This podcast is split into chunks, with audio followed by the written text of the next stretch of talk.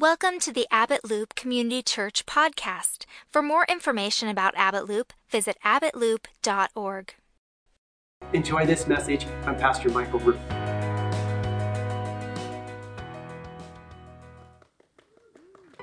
There are hundreds of ways to connect in this world. You can call someone or share a photo. You can travel to exotic locations and stay connected on your wall. You can even squeeze your connections into 144 characters. But what's the best way to connect? Connections happen best when we're in community. When we're in church, engaged in people's lives. Connections happen in small groups. When we invite people into our homes or have a cup of coffee together. Connections happen with a smile, or a handshake, or even a simple good morning. Connections happen when we take the time to let others know they matter. Look, it all comes down to relationships. You and someone else, face to face. Take the time. Make the time. Get connected.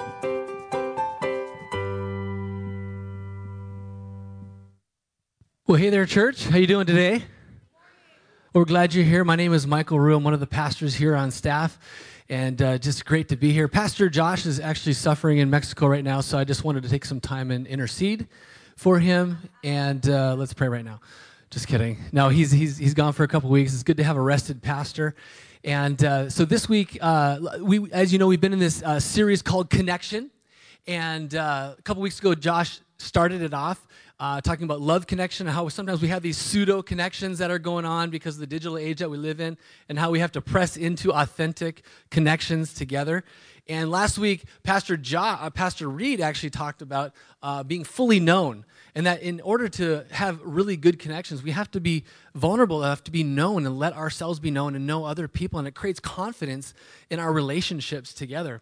Really enjoyed that message. I'm going to continue the series uh, uh, today, but before I actually uh, give you the title of my message, I've been thinking about this whole idea of of connection, and because we're so hyper connected through our digital platforms, it's sometimes I think that there's kind of a smokescreen that we don't really see the value of connection as we need it. We want it, but we don't see it as we need it uh, all the time. And I would even say that there is a, a spiritual battle going on that is warring against us to actually connect to Jesus and even to the body of Christ. Now, why do I, why do I say there's a spiritual battle? Because I believe everybody here in this room and outside of this room was designed to be on divine mission together. You were, we were not just planted here just to kind of float on by, just kind of just kind of go through the motions and just kind of go to work, eat, sleep, work, eat, sleep, all that kind of stuff.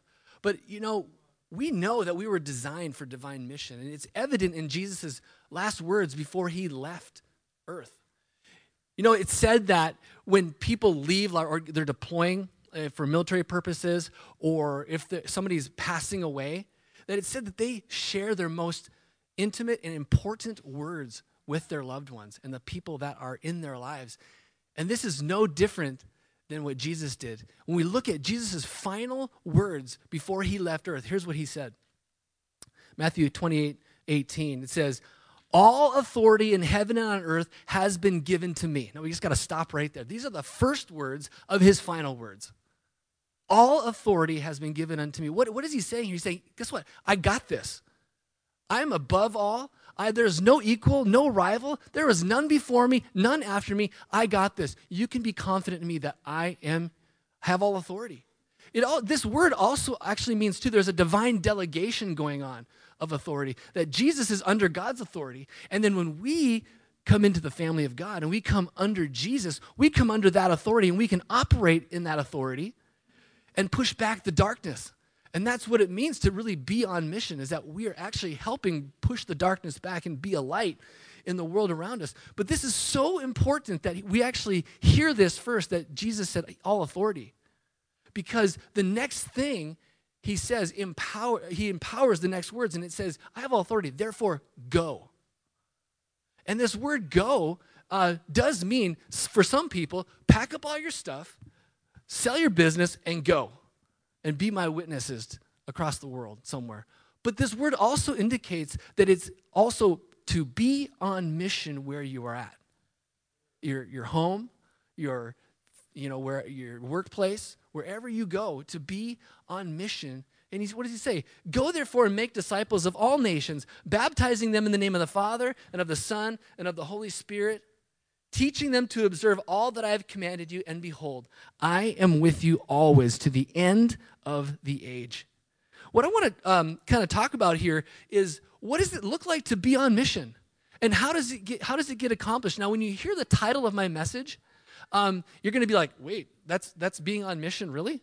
It's, and the reason why you might, might think that is because I think because of the culture that we live in, it's kind of been just left to the side. It's kind of just been put on the shelf a little bit and in our, in our Western culture. And we don't see it as a value as much and also it's going to be it's because you know when we're on mission we've always heard about the billy grahams uh, reaching people for jesus and we and we kind of look at those people that are just making these big impacts and we kind of back up and we kind of go well i don't i can't really do that. And so we subconsciously kind of just disengage a little bit from the mission that god's called us to walk in. And i believe what we're going to be talking about today is actually a key that will sustain the church until Jesus comes back. And it's important to bring this out. And so, what we're going to be talking about today is connection through courageous hospitality. Courageous hospitality. Let's pray. Father, we thank you for today. We thank you that your word is clear. We thank you that your word uh, just never returns void that it's, it's constant, Father God. And we just thank you that we're under you. And I thank you, God, that as we are here today, that you would speak to us, that you would help us hear what you are saying to us today. Lord, we just love you today. And I pray that the, the best football team wins and that I pray that the, the Vikings would have a better year next year. In Jesus' name, amen. Hallelujah. Amen. Let me ask you a question.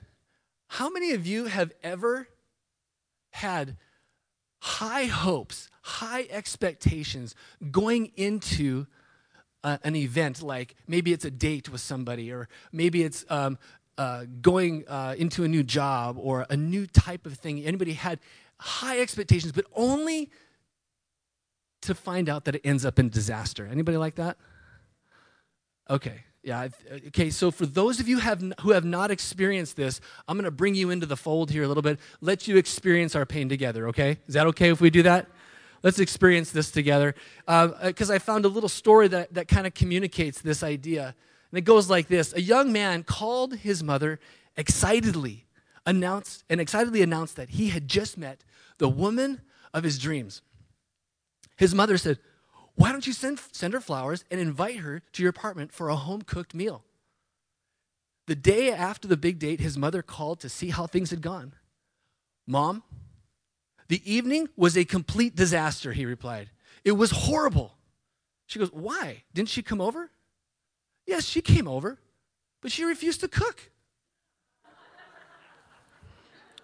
Ooh, that hurts. Yeah, so kind of a false expectation going into this thing, right? False starting point. It's almost like, you know, when you say you're going to jump into a ship and you're going to go from uh, New York and you're going to go to England, for example, and uh, your coordinates are maybe a couple degrees to the south and you didn't realize it. The first few hundred miles are pretty awesome, but when you get to the landmass, you're in Morocco, you know, Africa somewhere, right? And sometimes we, you know, how many of you and, and myself included, have come in, have kind of had expectations that somebody else is going to make my life great for me, or somebody else is going to make my dinner date awesome, or somebody else is going to make this church awesome.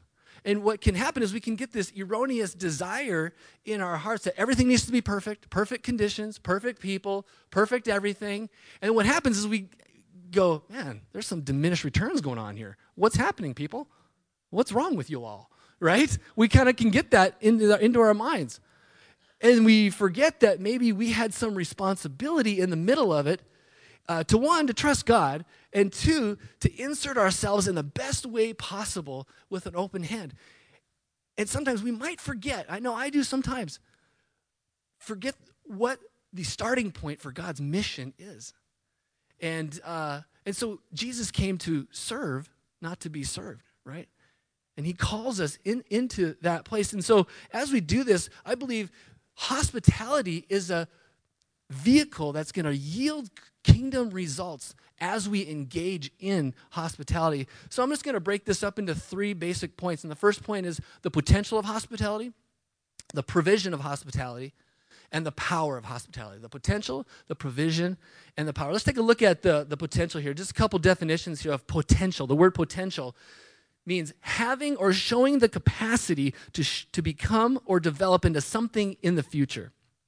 Another version of it is this latent qualities, I mean, qualities that are there but aren't seen, they're kind of behind the surface, that aren't, haven't surfaced yet, or attributes that may be developed and lead into future success or usefulness. Like I said, I believe this idea of hospitality has been laying dormant, I think, in the Western culture, the Western individualized culture. And that's one of the reasons why we haven't seen some of the power of what it can actually bring on a kingdom level. And one of the other reasons, too, is I would say it's because of me. It's because of the way that I see the church, and maybe because of the way that you might see the church. And maybe we've lost sight of what it actually can be, the potential of it. And here's the thing Paul steps up to the plate and he talks about this. He talks about these things that are latent that he wants to bring in. Take a look at what he says here. He says, Of this gospel, I was made a minister according to the gift of God's grace, which was given me by the working of his power. To me, though I am the very least of all the saints, this grace was given to preach to the Gentiles the unsearchable riches of Christ, and to bring to light for everyone that, was, that is the plan of the mystery hidden in, for ages in God, who created all things, so that through the church the manifold wisdom of God might be made known to the rulers and authorities in the heavenly places. This was according to the eternal purpose, mission, that he has realized in Christ Jesus our Lord, in whom we have boldness, courage, and access with confidence through our faith in him. What's he saying here? He's talking about, first of all, how he received this call by God's power to actually go and reveal, to bring, he talks about the unsearchable riches of God the mystery that has been hidden for ages, that his responsibility is to preach it, to actually help bring to fruition those latent qualities, those potential qualities, and bring them out into our world. But he knows that it's not just about him. He knows that it just doesn't hang on him, but he knows he has a responsibility to pass the baton. And he says these two little words, seemingly insignificant in this passage. And he says, I'm doing all this. And he goes, so that. And what does he say? He says, so that through the church, through the church, the manifold wisdom of God might be made known to the rulers and authorities in heavenly places. Yeah. What is he saying here about the rulers and authorities? You know, there's in heavenly places, there's angels and demons. There's, there's something going on in a realm that we cannot see. And what is he saying here? He's saying this. He's saying that those rulers and authorities in heavenly places see the church differently than you and I see the church. And they under, why? Because they understand the true potential of what God has ordained the church to actually do and become. And they know that it's mind blowingly powerful. That something, and so what is happening as a result, because they know the potential, there is a full on war going on right now resisting you and me. And so, this is God's cosmic plan. This is his cosmic reality that the forces of darkness get, are getting pushed back, and the light and victory of Jesus is being made known day by day, becoming more visible on the earth. And how is he going to accomplish this? Through his people. Really? I mean, okay, let's take a look around. Just, just take a look around here. Let's, let's kind of assess one another. Let's have an awkward moment okay. Sometimes I go, God, is this plan working? Is it working? I mean, really? I mean, ISIS and all the evils that are having, happening in the world, you mean we are his plan? Really? Yeah. Because the heavenly authorities see the church differently than we do. Let me illustrate this. In the book Screwtape Letters by C.S. Lewis, Screwtape is a demon, and he's talking to his nephew, Wormwood, and he's giving him instructions and strategy on how to affect us and how to battle against us. And he talks about how they see the church, and then he goes in and talks about how we see the church.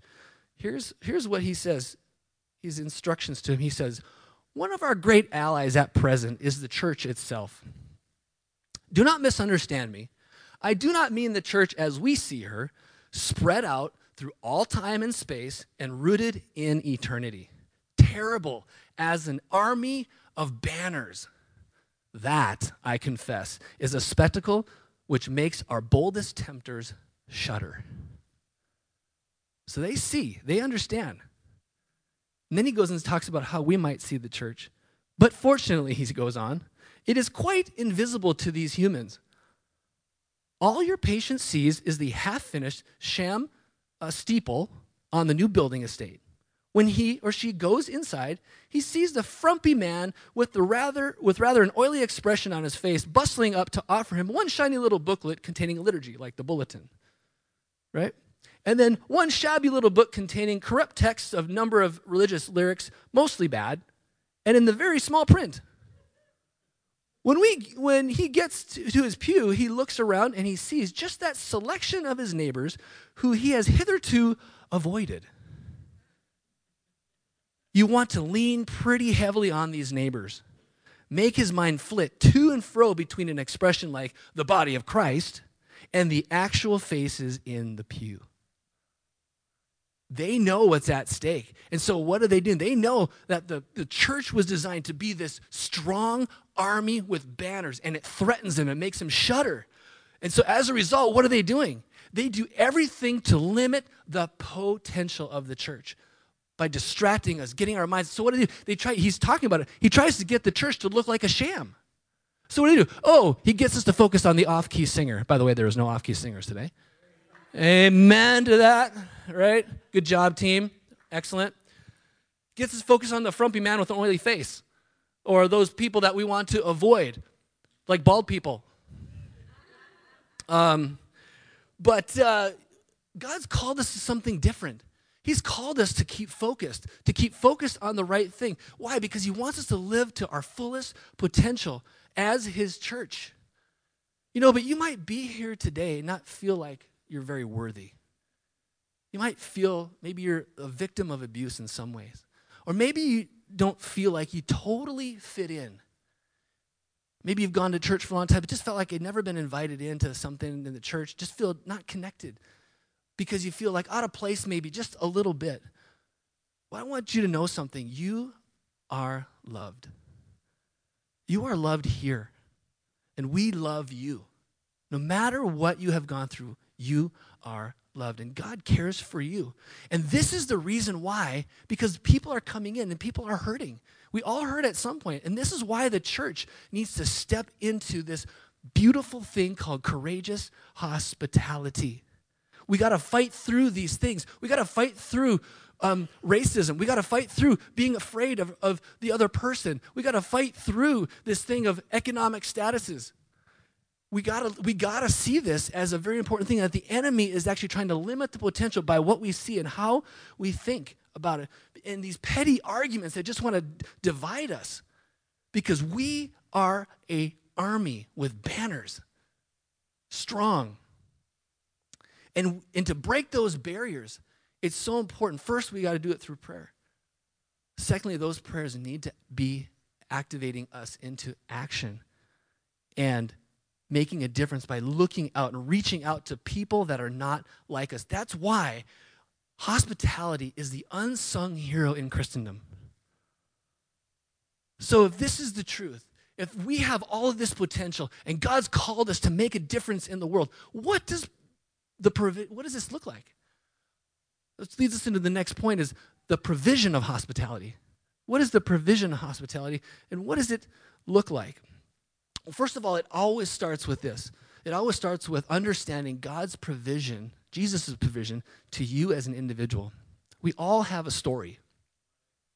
You know, when I was 18, I decided to go to YWAM. It's Youth of the Mission, missionary program, six months in Spain. I was so excited. I raised this money, jumped on a plane, sitting next to this lady. I'm telling her about Jesus. I'm so excited. She probably thought I was a freak. I had hair then, so it's good.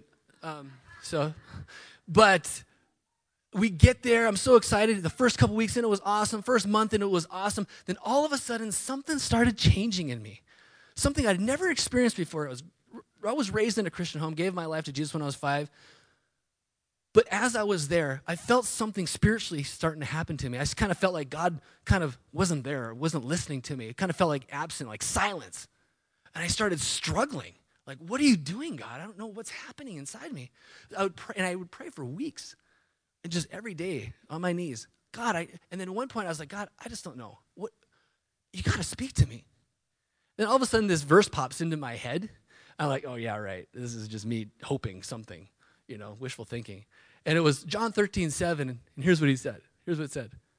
What I am doing, what I am doing, you do not understand now. But afterward you will understand. Right there, I was like, ooh, this is awesome. I felt like so excited. I got, you know, a drop in the desert, but I actually felt like God saw me. I actually felt God was there. I couldn't totally feel him like I felt like before, but God was doing something. He gave me confidence that he was doing something. And then I go, wait a second, what is the context of this verse? And I started reading the whole context of it. And it's when Jesus is actually providing supper, being hospitable to his disciples. And then at one point, he decides to get it from the table, take off his outer garment, fill a, a basin full of water, and put a towel on and began to wash their feet. And you know the story. He starts washing the feet. He gets to Peter. Peter goes, You're not washing the dirtiest part of me. You're the King of Kings. You're the Lord of Lords. Get behind me, Jesus. Yeah, no, he didn't really say that. Reference to get behind me, Satan, was Peter. So he was trying to get ahead of the game on that. And so he was like, No, you're not going to do this to me. I can't accept this because he goes, if you don't get washed by me, you have no part of me. Then he's like, goes manic. He's like, well, wash every part of me then, he says. They're like, okay, what do you want here, bro? Um, but as I was going and thinking about it, I was like, here is Peter being washed by the King of Kings and the Lord of Lords. And it dawned on me when I'm sitting there reading this that Jesus was showing Peter that the Father's hospitality brings Jesus into the deepest and darkest parts of our lives. He brings us and he wants to bring us in. I, I was a stranger and he brought me in and he said, I am going to sup with you and I'm going to clean you up, Michael. I'm going to meet with you. And I realized that when I actually, this was happening to me, I was actually resisting Jesus. But I had that, that, that moment, it helped me realize that God was doing something in my life, washing me up, cleaning me up. He was providing for me. It was his provision of hospitality that began the transformation process in me. You see, hospitality breeds authentic vulnerability, which paves the way for transformation. This is why the enemy hates it. Because when we, the church, offer it to people, he knows transformation is about to happen. Right? You see, because we actually, if I could categorize people, which is a pet peeve of mine to categorize people, I'm going to break my rule. We are all wandering strangers. Right? We get so the enemy gets us focused on all these other things, right? But he wants us to focus on we, we need to know that we are all strangers and God is calling us in. You see, but when he does this, he brings healing to our lives. He changes us. And sometimes it takes time. Never rush the process of God's healing in your life. He wants to bring healing into your life. Trust him in it. But when he does that, when you cook a good meal, and God is cooking a good meal in your heart, when you cook a good meal, it takes some time. I mean, I'm not a cook, but I just know what good food tastes like. Right? All right. That's spiritual experience right there. So he starts to provide for us, for us first, and then he starts implanting this mission inside of us. And I call it the provision mission. Provision mission. God begins to plant inside of us what He wants to, because you felt His compassion on you. In this same scripture, what does Jesus actually say? He goes on in John 13 after he washes his feet, he says this If I, then, your Lord and teacher, have washed your feet, you also ought to wash one another's feet. For I have given you an example that you also should do just as I have done to you. Truly, truly, I say to you, a servant is not greater than his master, nor a messenger greater than the one who sent him. If you know these things, blessed are you if you do them. The blessing comes when you do them. What does that look like? What does it mean to do them? use this word called provision mission. How did Jesus live a provision mission? Two things. You know, Jesus, wherever he went, he was so excited. You might not read that in the Bible, but he was so, he had so much fun. And I just, I'll just say this little side point is that if we don't think Jesus is fun, we've actually embraced a religion, not a relationship we got to realize that Jesus had fun. Everywhere he went, he was eating. He was going, and he was always hosting people. He was just eating all the time. I mean, I heard it said if you eat like Jesus, but you don't walk like Jesus, you end up looking like Buddha. I'm starting. I'm just starting. I got my one pack going on here. So, you know, it's it's interesting. See, but he celebrated everywhere he went. He had fun. But what was he doing? You see, that was his eternal entry point into everybody's lives. And then what did he do? He provided this space for people to actually engage with him and actually make a difference in their life. He was it was an unforced space. It wasn't like this religious routine. It wasn't this program. It was I want to meet with you. You know, in the tabernacle, the table of showbread, it's you go in and right to the right is a table of showbread. And what that is is Jesus was the bread of life. And that whole idea, what it actually means is that to show his face is what it's talking about. And in, in the Hebrew culture, the tables were short. So you had to sit on a pillow. And so you would actually be here, and that was on purpose. Because Jesus being the table of showbread, he wants to supper with you, and he wants you to see him face to face. Not in big tables and chairs, he wants to meet with you. And the reason why he wants to eat with us is because he wants to meet with us. And he wants to meet with you. And He wants to change our lives. And He wants to make a difference in our lives. It's an unforced space of relationship, and then transformation happens as a result. The second thing, his provision mission, how he modeled it, was he reached out to people not like him. If you were here last week, you heard Pastor Reed talk a great message about Zacchaeus. He called him short stack Zach, right? Tax collector, somebody who um, was really not your friend.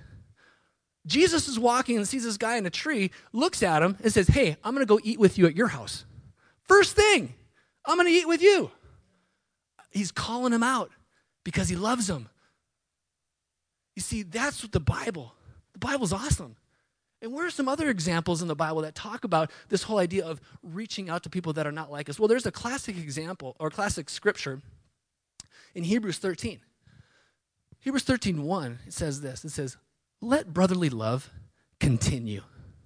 Love that. It's not an event, it's a continuous thread of the kingdom that he's bringing out this hospitality. He wants to surface his hospitality. It's continuous. But then it goes on and says this. He ratchets up the expectation here and says this Do not neglect to show hospitality to strangers, for thereby some have entertained angels unaware. That word, hospitality to strangers, is one Greek word and it's the word philoxenias. Now, the word philoxenias is actually the word, the xeno part, is where we get the word xenophobe, which actually means fear of other people that are not like us, fear of other people, you know, other races, you know, other people that uh, don't have our same status as us. Fear of those. But he combines the word philo, which is brotherly love. He said, We are to have love of strangers. It's not just love for our friends, you know, love for our strangers. So he ratchets this importance level up.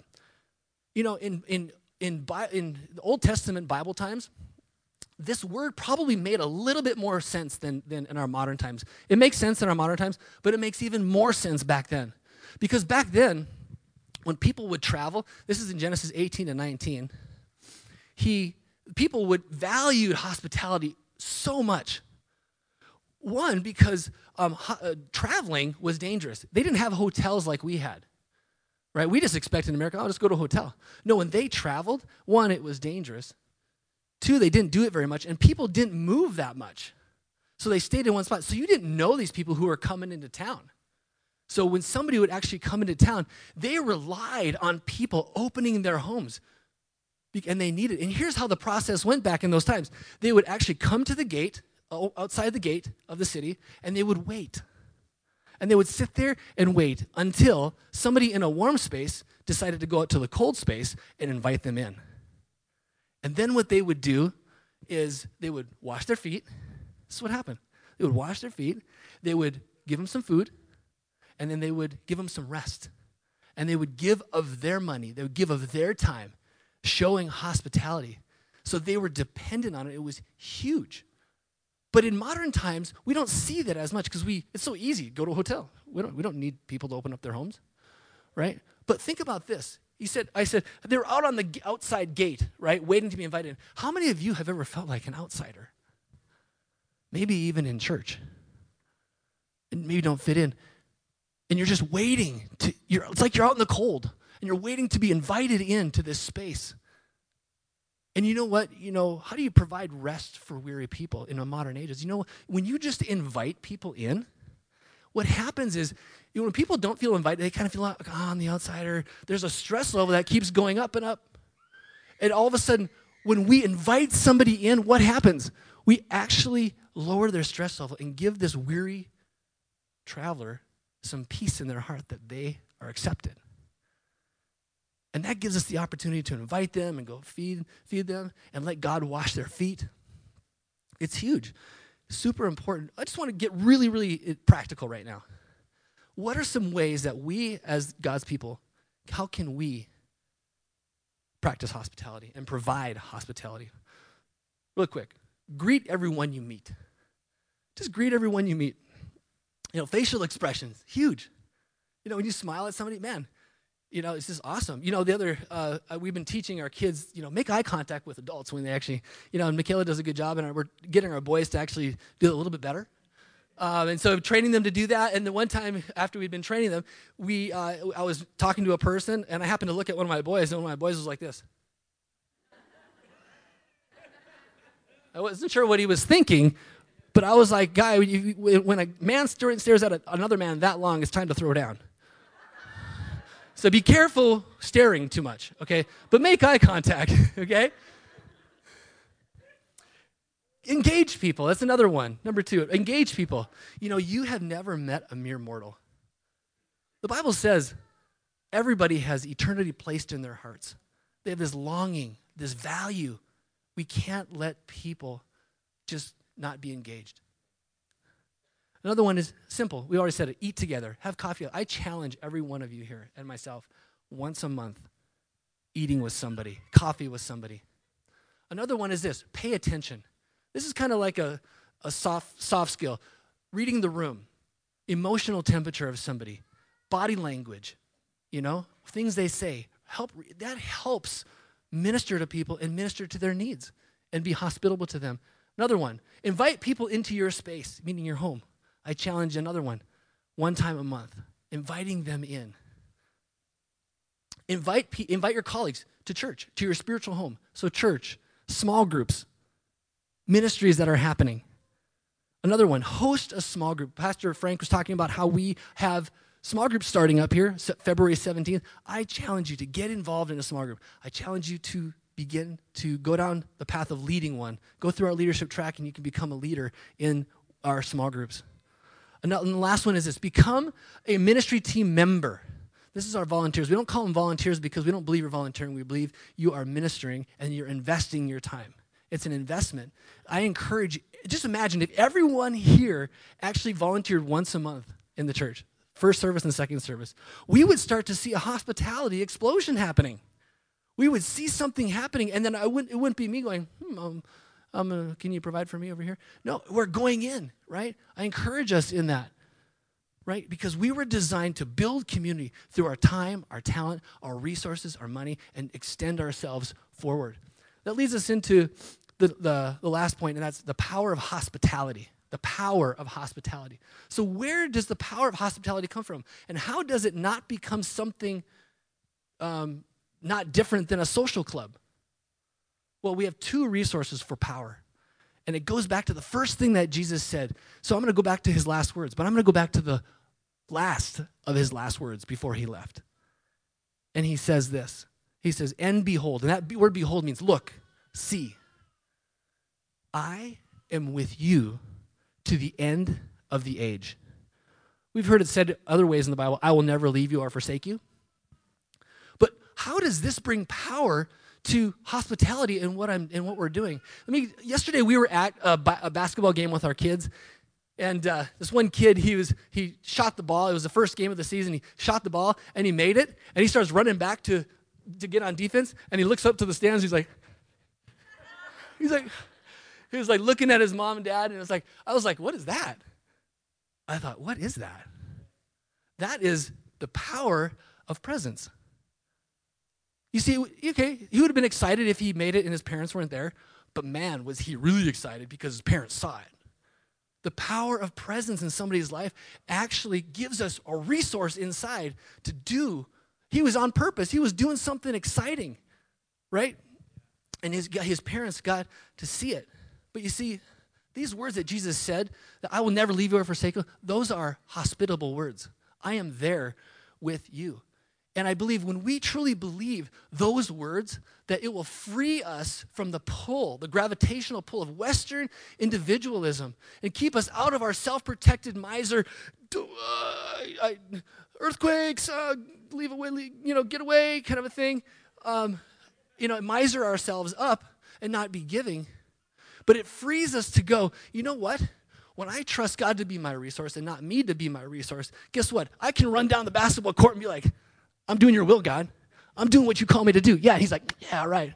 He's probably on the court with you. He's running with you. Right? He's excited. He wants to be with us. So, when we look at this, how do we actually know that he'll never leave us or forsake us? I mean, I mean, I just am I just blowing smoke up here? What's going to let that sink into our hearts? Well, Hebrews 13. Hebrews 13 verse 12 says, "So Jesus also suffered outside the gate. Listen to this.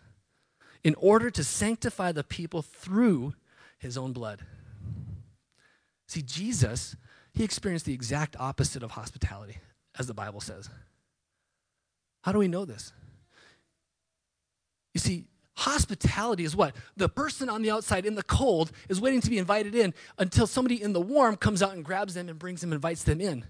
Jesus was on the inside. He was in the warm place. And guess what? He got kicked out and got killed for it. The exact opposite happened to him. And why did this actually need to happen?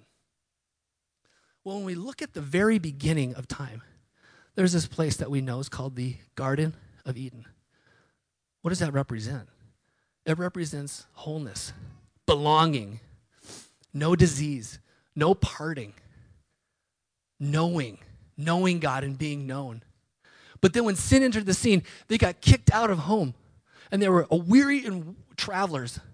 And Jesus sees this and Jesus decides to come from his home and he comes down to earth. And he comes down to earth, his own people that he made.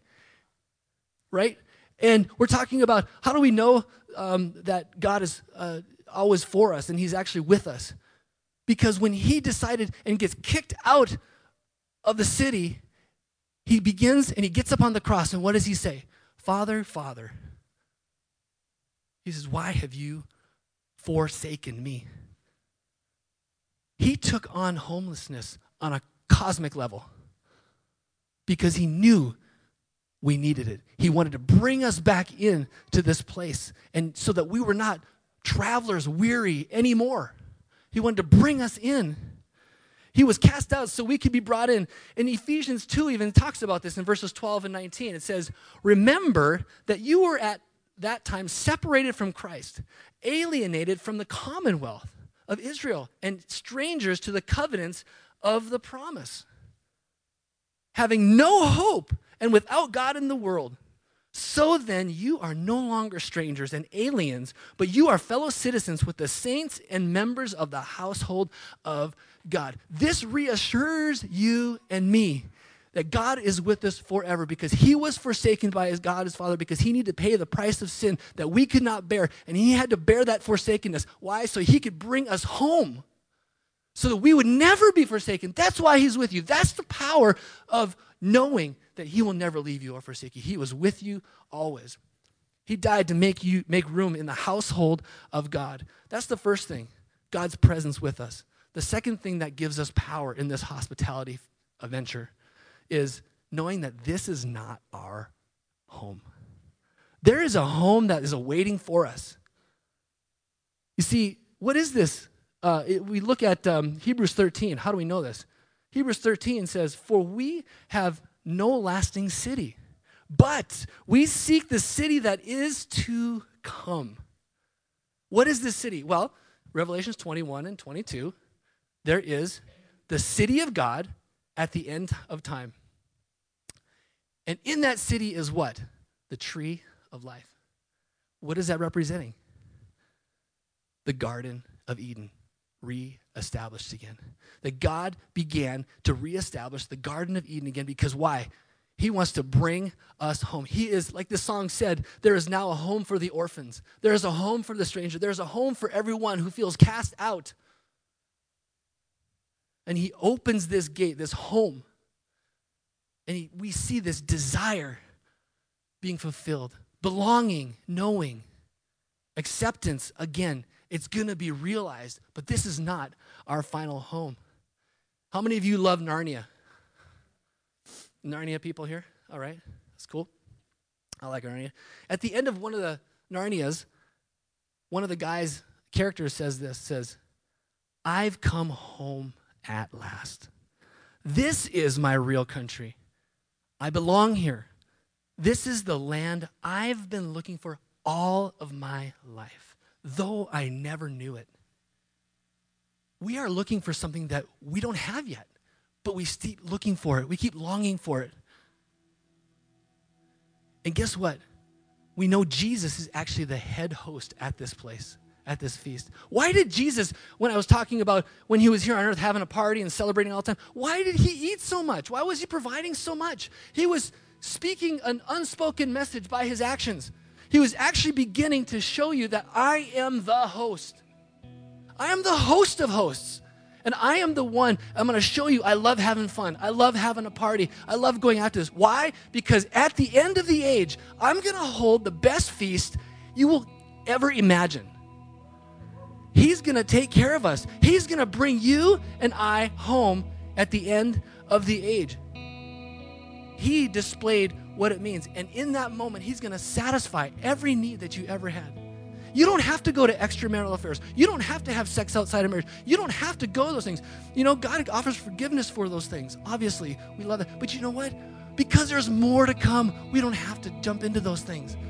God has so much more for you, every desire met. And if we know that, we will pay the cost